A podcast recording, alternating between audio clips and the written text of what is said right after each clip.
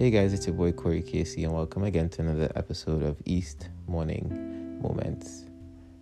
Contentment is key. Um, yeah. So before I start, I just want to welcome you guys into the new year, uh, new season of East Morning Moments. Do want to apologize as well for the Lost Thoughts edition of EMM. I did promise at least two episodes, and I only did one, and I really do need to apologize for that. It just the energy wasn't there, and yeah, I think I need to start working on following through with promises. But um, yeah, contentment is key. I think that it kind of ties in in in regards to you know the episode of today because you know for me like the energy just needs to be there for things to happen and more or less, I was going through TikTok, and you know, you guys know that's where I get all my great ideas. And I came across this video where um, it was talking about an introvert being, you know, energized after a social interaction, and it's just like, you know, everybody lives on a spectrum, and you know, an introvert can be energized by a social interaction. It's just, it's just that you know it has to be a good social interaction. And in the mind of an introvert, there's a lot of a lot more variables in regards to having a good social interaction that they just can't predict, you know. And that makes it so much difficult for them to want to engage in these social interactions because of, you know, the many variables. And I could relate because it's the same thing for me. And like I said, if my energy is in there because that's where I start, you know. Um I at the point where I'm ready to have a social interaction. And if I don't have all those requirements that I need met in regards to me being ready for social interaction, then I tend to cancel. Um, and you know, it, the person, the poster goes on to explain that, uh, you know, introverts are just people who are more in tune with contentment, you know, and not in the pursuit of happiness. And he said this one thing which you know really stood out. He said that contentment gets knocked because we place happiness on a pedestal. Um, and I feel like we also look at contentment as settling, you know, and I really don't believe that that's what it is, you know. Um, but like the statement that he made actually made me think of this movie Inside Out and how they were treating sadness um, and how happiness always had the control because you know we always want our character to be happy, um, not allowing ourselves to experience other emotions. And I feel like that's what contentment allows us to do. It allows us to be in the moment and be present in other emotions that aren't happiness because the pursuit of happiness is just that it's a pursuit and it's a very ongoing thing.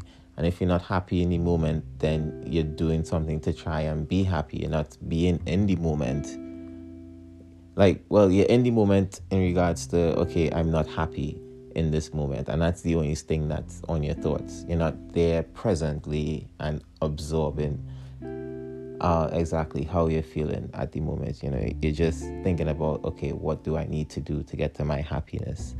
And yeah, I feel like contentment allows you to, you know, take a breath and really take in what you're feeling in the moment and appreciate it, you know? Um, and I and that's why I say like people tend to look at contentment as settling because you're not working towards happiness. You're just, you know, you're okay with being whatever you're you're feeling at the moment. And I think that that should be something that we should, we feel okay with, where where these holistic beings with all these emotions, this entire range of emotions that we could feel. And just like Inside Out show you showed you, you could feel multiple emotions at one time.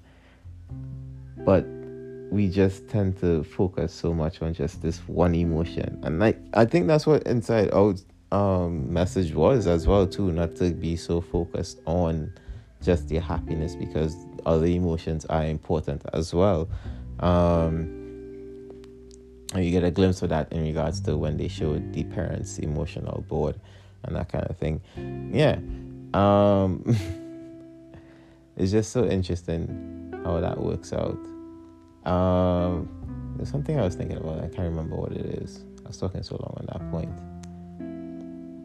But yeah, for me, like at social interaction, it's just, you know, like I don't mind social interactions. I, I, I enjoy having a conversation. Um, I tend to get knocked by my friends in regards to not wanting to go to parties because, yeah, I'm just not a party person. Um, I would quicker go to a concert because I feel like a concert is more of a conversation. Like I like conversations, and I feel like a concert is a conversation between the performer and the audience. You know, um, the audience responding with, or the audience responds to, however, the performance of the artist or whoever is on stage um, is more or less, and it's like a communion between the both of them, where you know they're rendering their art to these individuals and getting feedback actively from that crowd that they're rendering their art to, and that's that's the type of thing that I, I that's the type of interaction that I feel more comfortable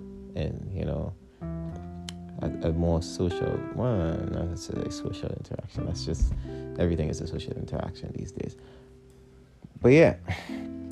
Um i was also talking to like i don't know if i mentioned it here before but i, I was talking to my friend josie about you know just like i enjoy my my depressive episodes you know like when i get depressed and when i feel suicidal sometimes i tend to enjoy those moments because it's like I feel like it's amusing at, at, at a point in time. Just like, like it's sad, yes, and I feel that emotion, and I, I, I just, I think that being present with the emotions is a good thing. Like understanding it, understanding where it's coming from and whatnot. But you know, being able to manage and control it. And I think that's pretty much why we don't control our emotions as best as we could because we don't allow ourselves to feel certain emotions. Whenever we, we tend to get into certain emotions or certain moods, we tend to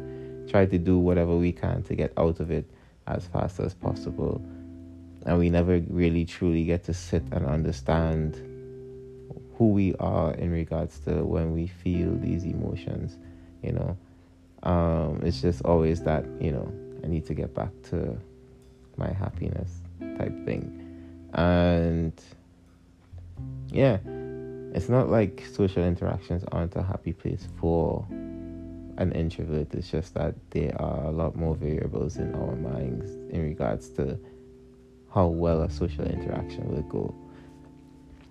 And be not being able to predict those, you know, those variables or manage them to a certain extent is what makes us, you know, shy away from them, which is what makes us get so in tune with being content because, you know, if we can't control the happiness that we have, we prefer to just, you know, be content with whatever we whatever we are feeling in the moment because, you know, that's just and like I said, that's why it sounds like it does sound like settling.